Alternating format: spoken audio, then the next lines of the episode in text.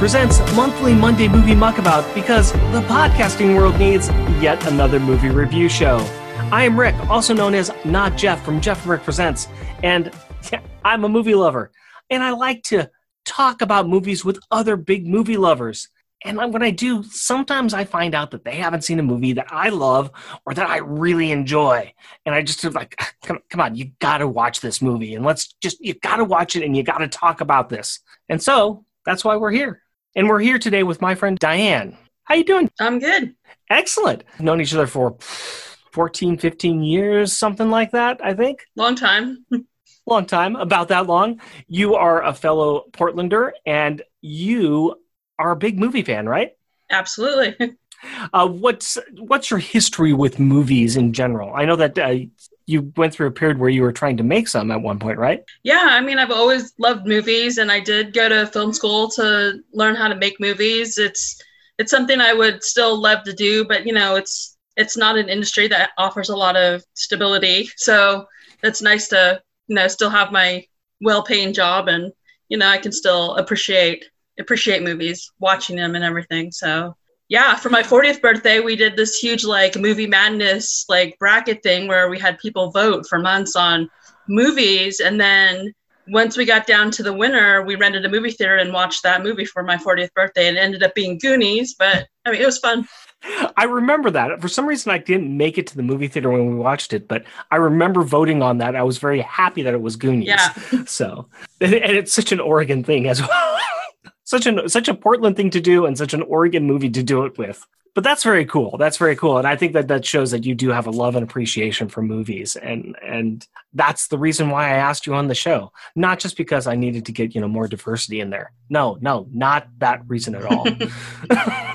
we could talk about movies a lot, and I think we should talk about movies, but in order to do that, I got to give you a movie to watch. Now, you sent me a great list of movies, and I had a lot of choices.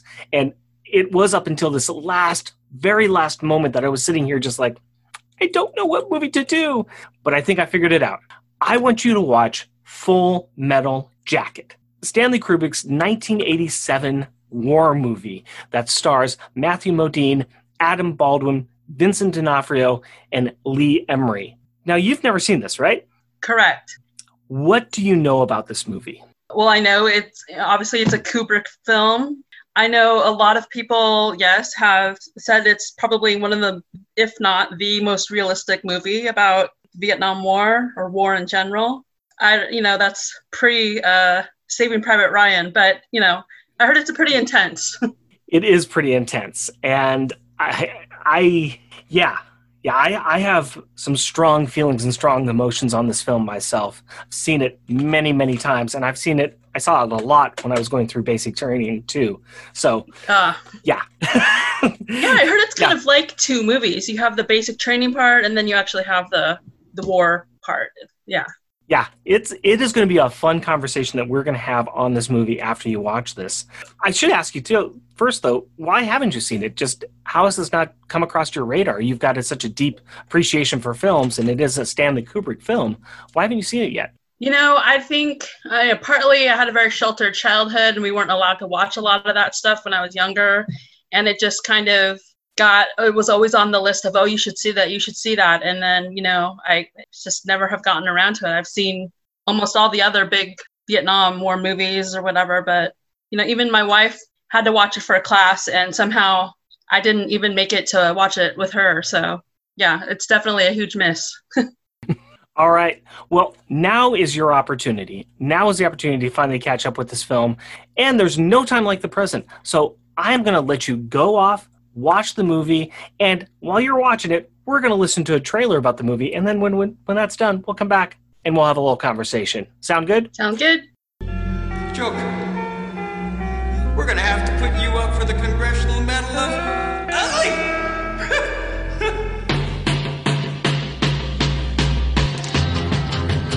I am Gunnery Sergeant Hartman, your senior drill instructor.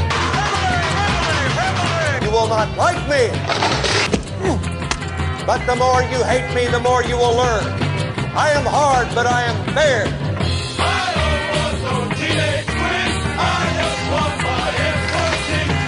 I wanted to meet interesting and stimulating people of an ancient culture and killed them.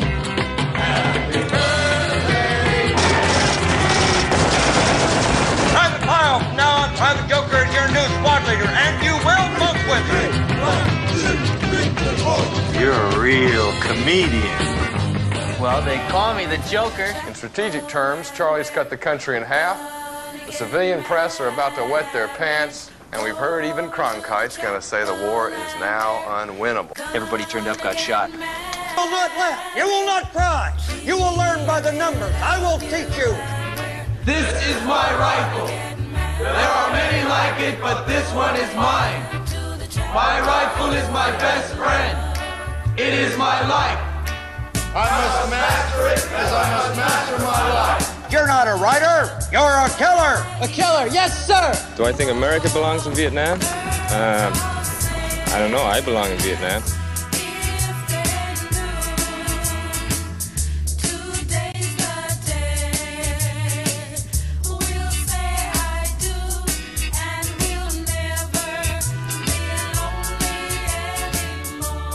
This is my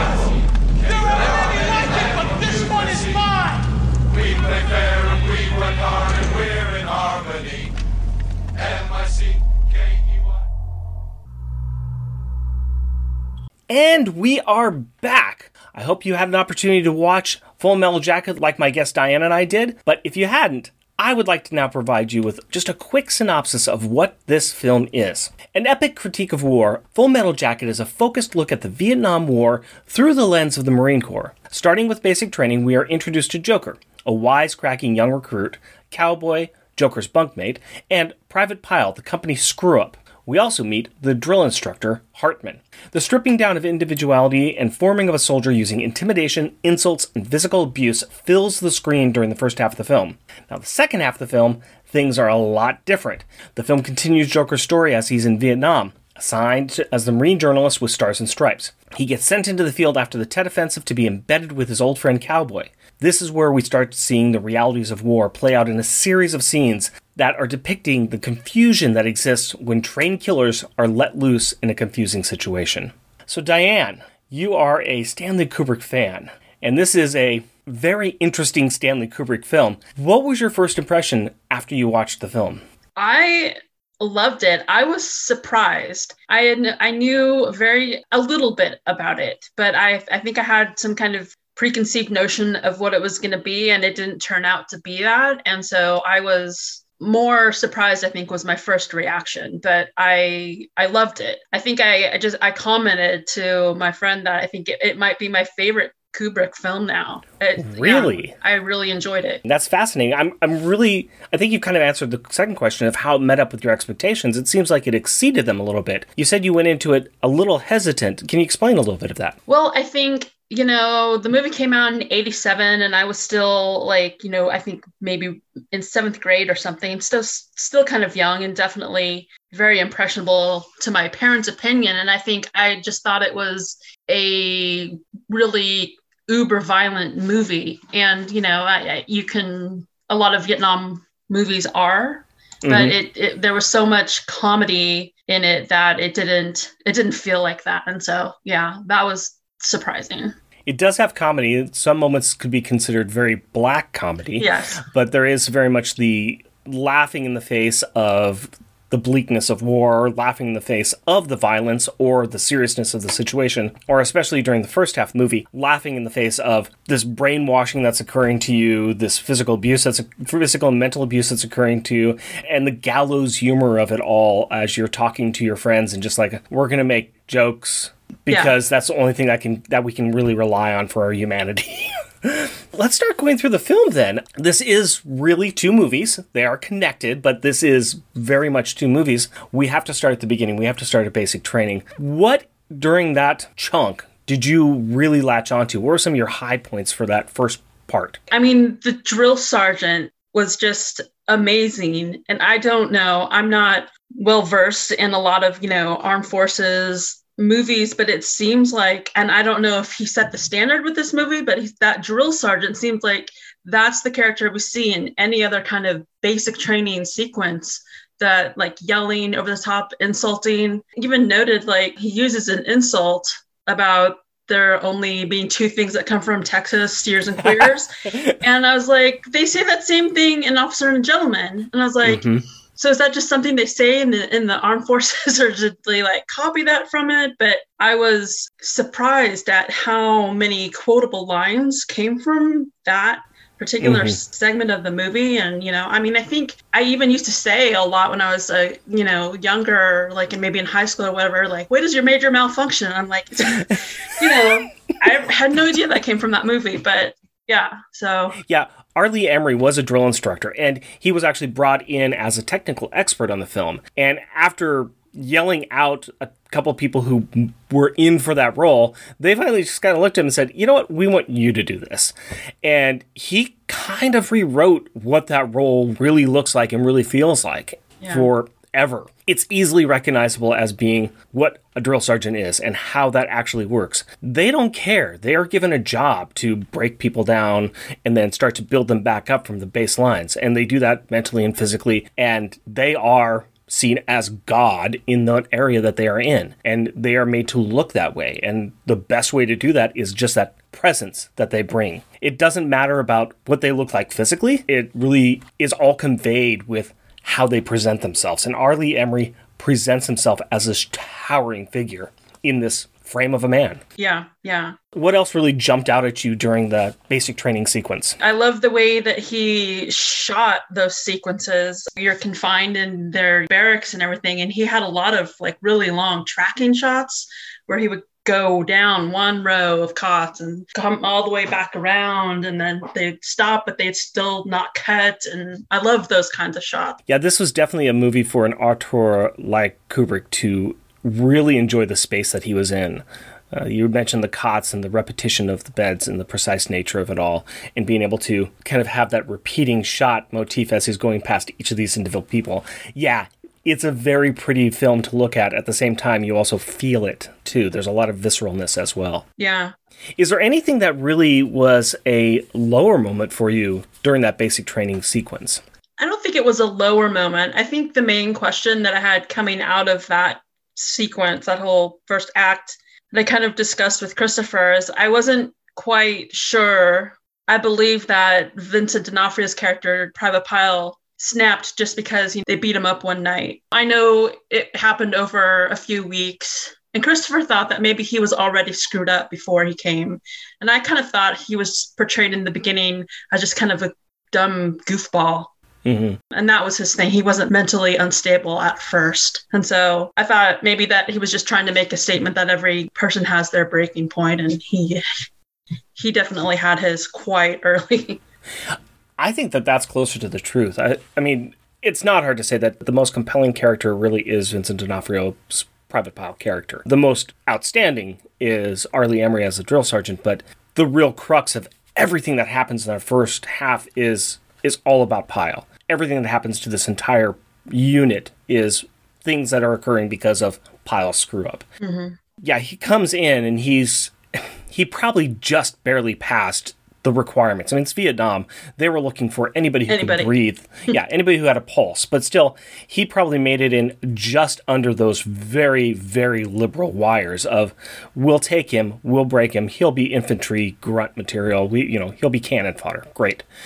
What broke him was, you know, it, it, it really is set up as that moment where they do the soap party on him, where they, they fill their socks and they hit him. And of course, the one that hits the hardest is the one who's been really trying to train him the entire time. And the one that you could even say Pyle loves, and that's going to be Joker. And Joker's the one that hits him over and over and over again because he's finally snapped as well. Mm. But yeah, it it is what's the moment that that causes him to snap and and I think that you're right. I, I mean, there's a breaking point for everybody, and that's what this film throughout it really test. What is the breaking point for every person? Yeah. It's kind of the same moment for Joker in that first half. That's where he breaks as well. That's why he goes off on him. Even though that was the breaking point and that's what started to turn him, did it turn him too far? Did they then make him the killer? And that he just didn't have the off valve or the way to release it, and that's why he just broke at the very end there when he shoots uh, R. Lee Ermey's character. Yeah. There's a lot to really unpack with that and it's and it's very juicy and it's very interesting. I know that going through basic training it was all of the insults and all of the this is what dnc is and this is what uh, the drill sergeants are like. Yeah that's that's all true stuff and that's all what you feel and it's all getting to the point where okay i understand. I'm just a soldier in this. I'm just a machine. I'm just going to do these movements and i'm going to do them well and if I have to do some exercises, okay, I do some exercises. Whatever. yeah. what about some of the other characters, though? Uh, what did you think of Joker? I mean, the main character of the film. What did you feel about him? Um, no, I wasn't sure about him in the first act. He seemed like he didn't want to be there either, but he definitely, I mean, he obviously made a better soldier than Pyle. I mean, I guess, I mean, he made it through basic training with I- greater I- ease. I'm sorry, I, I I- I had to laugh at that. I'm like, I don't know if if Joker is a good soldier. Yeah. I, I, I really don't know if that's really the case. I, I think that he, he- you're right. He made it through basic. Yay. Um, yeah I, I think it was interesting that in the second act he was assigned to be a journalist and he was over in vietnam not to kill not to be the killing machine that he was trained to be Yeah, that's the duality that we see that's really prevalent in the second part. And that's kind of what that's some of the interest that we'll get into that second part. During the first half, I was I've always been amazed that he's kind of the a bit of a blank page. I mean, we we find out about him through his interactions with other people, but it's still he's just another soldier. It isn't mm-hmm. until he talks back to the drill sergeant, but does it in such a way that's actually impresses the drill sergeant that Yeah. he puts him in charge. So it's like, oh, he, there's a little more to him than just being a soldier that's going to take orders. He'll he'll do that, but he's still going to keep his mind working in the background as well. yeah What did you think about it being Matthew Modine as the character, though? He's kind of a bit of a little bit of a pretty boy, and a little bit of a uh, somebody you wouldn't normally see in that kind of role. in that kind of a macho military yeah yeah, Yeah. no and i i was trying to think back to like his earlier career and what kind of roles he had then but I, I think he's kind of yeah he's never really been in that kind of leading man macho Sort of. Uh, Right before this was uh, Vision Quest, where, where he was a wrestler. It was a bit of a love story, but he was Ah. a, a high school wrestler or high school or college wrestler. So I can't remember, but it's kind of one of those things of like it was a weird switch for him, and, it, a lot of people are like, I don't know if I can see him in that role, but it's kind of a blank. Like I said, it's a blank piece of paper. You kind of throw things against to see what reflects back at all. Yeah, I think honestly, if you were just like looking at the characters lined up in basic training, you would you might have just pointed to him and said he's the one that's not going to make it. He was the skinny kid, glasses. He didn't look all that athletic or strong, and and that turned out not to be. that mind that's a little bit of work and he's able to shut it down just to get through what Yeah. he needs to get through. I know we kind of talked a little bit about Pyle, but uh, Vincent D'Onofrio deserves a little more talking before we go into the second half. What do you think about him? I mean, what did you think about this role, especially seeing him and doing other things that are really recognizable these days? I thought he was uh, amazing in this role. He's such a great character actor that he uh, he was I think he was flawless in this role. And I kept thinking of him in Men in Black and how he was such just like very broad co- comedic character and I was like how, how can that be the same person? But then Angela was like, yeah, I kept thinking of him in, in Law and Order and how he mm-hmm. she's like I definitely see that same kind of actor in his character in Law and Order. So yeah. I don't know. Was he nominated for any awards for this role? He was not. Uh, R. Lee Ermey was nominated for Golden Globes for this. Yeah, he was nominated for this, but doesn't look like Vincent D'Onofrio was. It's definitely one of the films that people point to because I think he was brand new enough and they didn't realize exactly what his range was.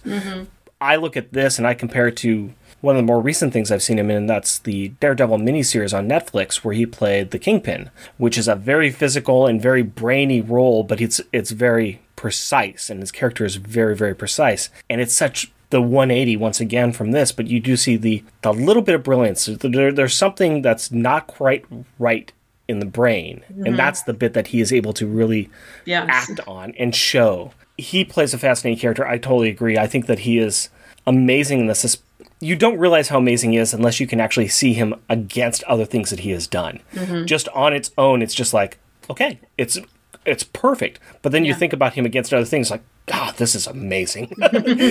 Yes.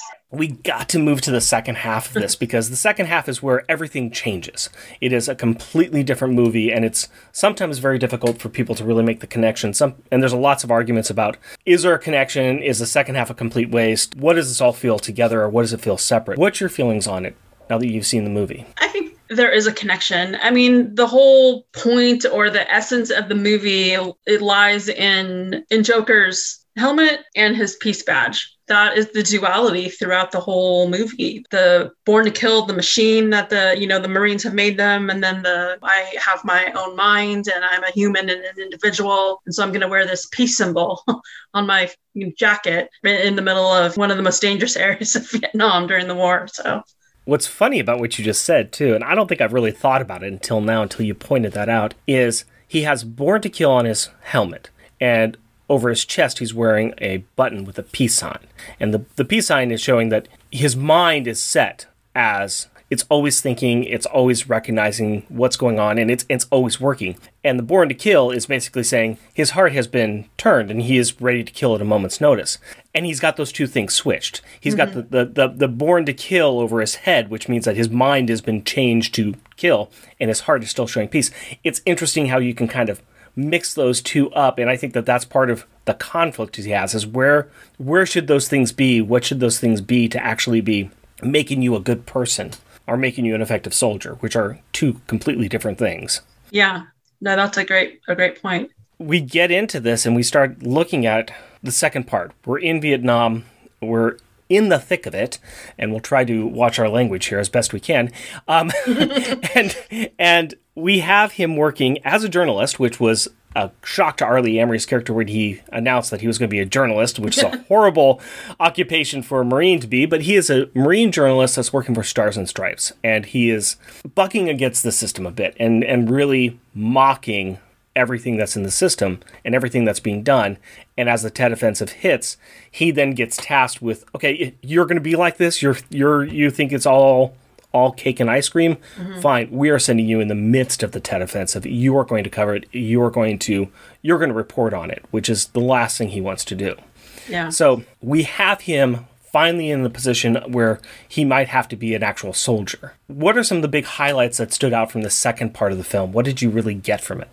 I think it was more the the contrast between his character and Mother, where Mother was the the hardened soldier, the you know the he he was the machine, and when they first met, they had that little like, showdown face to face. I mean, kind of like you alluded to, Joker didn't really take it seriously until they almost actually till the end when they were ambushed. Yeah, I think he finally has to hit, hit that breaking point. He has to come to terms with Born to Kill and the peace sign, you know, because when he's eventually confronted face to face with a sniper, he he falters. Mm-hmm. Yeah, the the climax of the movie leads to that where he has to he is actually forced with the choice of what he needs to do. And in the end he finally does it. And you have to wonder is that going to be is this the end of what joker was? Or has he finally become that soldier? Or is there anything still left of of the brain that's in there let's talk a little bit you brought him up let's talk a little bit about adam baldwin as animal mother yeah. again again an actor who has appeared in a lot of other things Firefly. Yeah, Firefly is the big one, but he's he's appeared in a lot of other things, different roles. I, you know, he had a role in Chuck. He he's been around, done a lot of different things, and it's very interesting seeing a very early Adam Baldwin in this extremely violent role. But what did you think about him? I thought it was a great role and a great character. I mean, I know that again, this there's like this progression in our recent pop culture of Vietnam War movies, and this was probably one of the, the earlier ones. I, I mean, I guess Apocalypse Now was earlier, but mm-hmm. I was a huge fan of the show China Beach, and so he reminded me of Dodger. He was the hardened soldier marine who would come back to base from time to time, but he was definitely he had his mind was like you had that thousand yard stare or whatever they called it, and he had no sense of humor. It was just kill, kill, kill. You know, you don't know who the enemy is, and, so- and so I kept comparing him to that character. What did you think about some of the early scenes when you were kind of faced with these groups of soldiers who were sitting around and waiting for the next thing to occur? They've already been through some of the violence of Vietnam, they've already survived a lot of it, but they're sitting around kind of waiting for the next step and they've got that downtime and just some of the actions that they do on their downtime. I mean, we've got them sitting around a bombed out area and they've got a dead combatant there that they've dressed up and they're talking to him like he's their friend. They have one of the girls that's brought in by a national, and there's the tire scene where they're trying to figure out the cost that it's going to be. What did you think about those downtime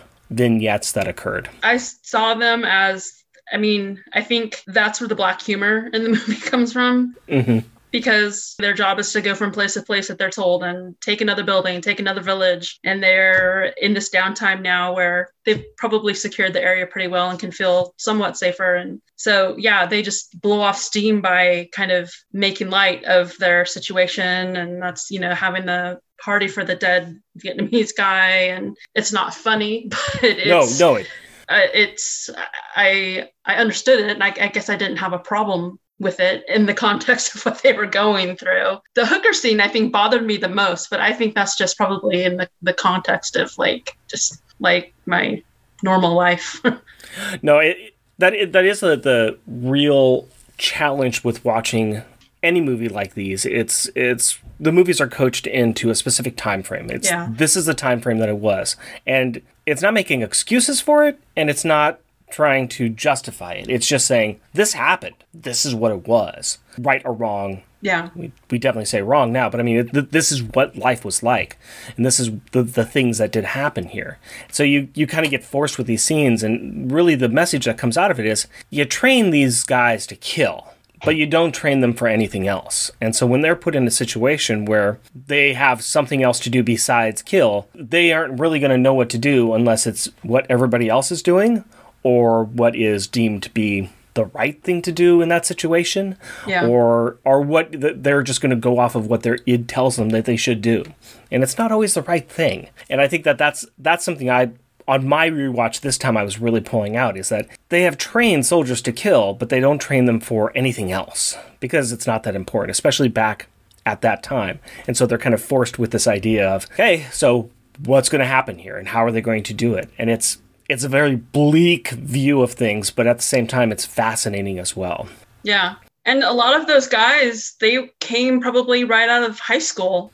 So yeah. they didn't have a lot of life experience and kind of they didn't get to become an adult in a normal societal way. And like kind of like we mentioned it early on too in Vietnam, they weren't necessarily taking the cream of the crop at that point in time. So yeah. uh, a lot of people that came there didn't necessarily even graduate high school. A lot of them were told by a judge, "Yeah, I'm going to give you a choice. It's either prison or the military. What do you want to do?" Yeah. And, and so, you know, what exactly are you getting?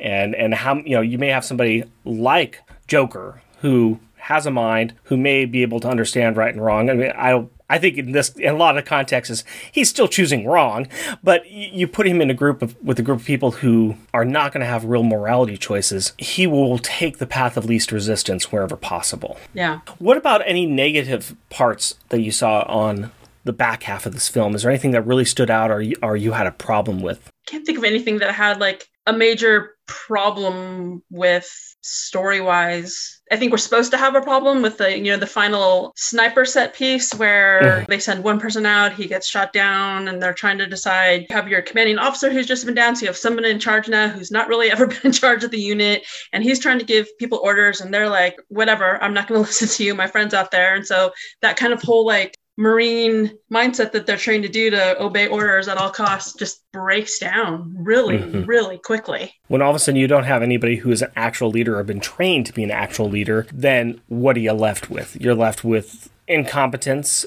and mistakes yeah. and a lot of people yelling at each other because you got the people who you, you, got the animals of the world who want to go forward and kill kill kill. Mm-hmm. and you've got the thinkers like cowboy and joker saying wait wait there's got to be a better way. There's got to be a smarter way to do this. But they haven't been trained to figure out what that is. Yeah I guess in a whole, then, what are some of the big pieces that you really took away from the whole movie put together? Because, mm, like I said, it's two movies. It's a lot of times it's split apart, but then when you put them together, what are some of the things that you came away with for the whole picture? I think it's right up there as a great comment on war. And, you know, in the movies that we've seen about the Vietnam War, it's, I think, though I feel like the message that the main message that they're trying to get across, and it doesn't necessarily have to be against a war set is that you have to keep your individuality. There may be a point where every human kind of breaks and becomes that machine. But I think that was the whole conflict of the movie, the the battle between that line, that very thin line. and and I think of the good way to, that they ended the movie is kind of questioning some of that because then you have the soldiers marching across the field singing the Mickey Mouse Club song. Yeah. and it's just such a mind blowing kind of thing of like, what is happening here? what is, but, but it kind of reinforces what we've talked about. You have children at war and you have children killing other people. And that's kind of what we got. We're left with there. Yeah. And hello, thank you, Vietnam. Um, yeah, it is a tough movie. It is not an easy movie, and and it always. You know, it's always disturbing when people say come out of it just like, "Oh yeah, I love that movie." And it's like, uh, why do you love that movie? the killing. Mm, I'm going to sit over here, please. Um, it, it, but coming at it was saying, I love this movie because it is complex it is meaty there's a lot to it and it's it's very easy to get lost at the higher level of it but when you start taking apart the pieces you come away with a lot more and i don't know if for myself it would be the, my favorite kubrick film but it is definitely a great film for this uh, director Yeah. unless you have anything else we can go ahead and rate the movie what do you think I would give it a five. I really enjoyed it. cool that's five full bags of popcorn and Yeah. I think that this is a four. I think there are some, for me personally, I think there's a couple of things that may be missing for context for the film. And it kind of, that's where it falls apart with people coming out just saying, I love the violence. I'm like, I I didn't think we need to hit it over the head as hard as we need to, but maybe we do. So I, I think there's a one piece that's missing that, that can just push it over to that pure, pure excellence for me. But this is a very strong four for myself. I am really happy that you liked it. I know that when I told my wife that I was going to give you this film, she thought I was crazy, but I knew, I knew you would either love it or hate it, but it wouldn't. It would be based upon the director and the content of the film and and the context of the film instead of just why are you showing me this thing? Yeah. I think the music confuses people. The rock and roll soundtrack kind of, I think that might be why people come out of it. Oh, yeah, the killing, because he has that weird juxtaposition. Yeah. And I like, I even I came out of it and I said, I think I made a comment. I said, I feel like this is this is Kubrick's Goodfellas, and Angela's like, what do you mean by that? And I said, well, you know, there are many different kinds of mob movies, and if you look at like The Godfather, The Godfather is kind of like is very operatic and very classical, mm-hmm. and you have you know then you have Goodfellas, which is like the mob and it's rock and roll. It's it's meant to look very attractive, and you know, and then you have like Boyz n the Hood, which is rap and that that dirty, and I I feel like maybe if you're looking at that kind of comparison with Vietnam War movies, you would like Apocalypse Now might be like The Godfather, and this is more kind of like Goodfellas. And I think maybe people come out of that with the soundtrack and it, it confuses them into not thinking so critically about what the message really means. Huh. That's fascinating. Where would you put something like Platoon? I know that's Platoon is kind of in the middle because it does use popular music as well, but uh-huh. it's. And I would consider that of the three, Platoon is definitely the most accessible one. Yeah. Uh, It's a lot easier to walk into Platoon because you can follow the narrative structure of that film more a lot more easily than the other two, especially Apocalypse Now. Apocalypse Now, you you need a knife and a fork and a bib to cut through that film. Oh, yeah. But I like how you you put that into the music categories of the operatic, the rock and roll. I'm sure that we could, if we thought long and hard about it, we could come up with every other genre of music. We could figure out which one's the country of them all. Actually, yeah, I'm not going to go down that road now. this has been fun. I'm I'm glad I gave this to you. I'm glad that I reached out to you. I'm glad that you were willing to come on here and and play along with our little game, as it were. Normally, this is the point in time in the show that I would have my guest plug where they're at, but you know, Diane is a private person and she's doing this just for fun. She doesn't cast out here or any pods and she doesn't really, you know, exist out on Twitter to yammer on with other people. But me, you can find me on Twitter at Jeff Rick Present or on my other podcast, Unpacking the Power of Power Pack, which I host with my co-host who actually does go by the nickname of Cowboy. That's kind of odd and a little creepy. Does that make me Joker or does that make me Pyle? That is up for you to decide. Now, if you would like to be on the show, please feel free to contact me. You can reach me at Jeff and Rick Present, all one word, at gmail.com. And I would like to send you a thank you to the Longbox Crusade once again for letting me use this beautiful attic of their headquarters to broadcast my show. And Also to their sponsor, Omaha Bound, which is a great company if you want to bound up all of your comic books, especially your, your Nom ones. That's a great one to get all your Nom comics into one nice collection. Ah, that'd be pretty. And I'd also like to thank the Longbox Crusade members who help support this network. If you would like to support this network, head on over to Patreon and search for the Longbox Crusade. That's all we have time for today. Please grab your popcorn and pull up a seat. We'll be back soon with another episode. Music for this episode is Fall Back by musical genius Joe November. Check out his SoundCloud at Joseflin99. That's J O S E F L I N 99.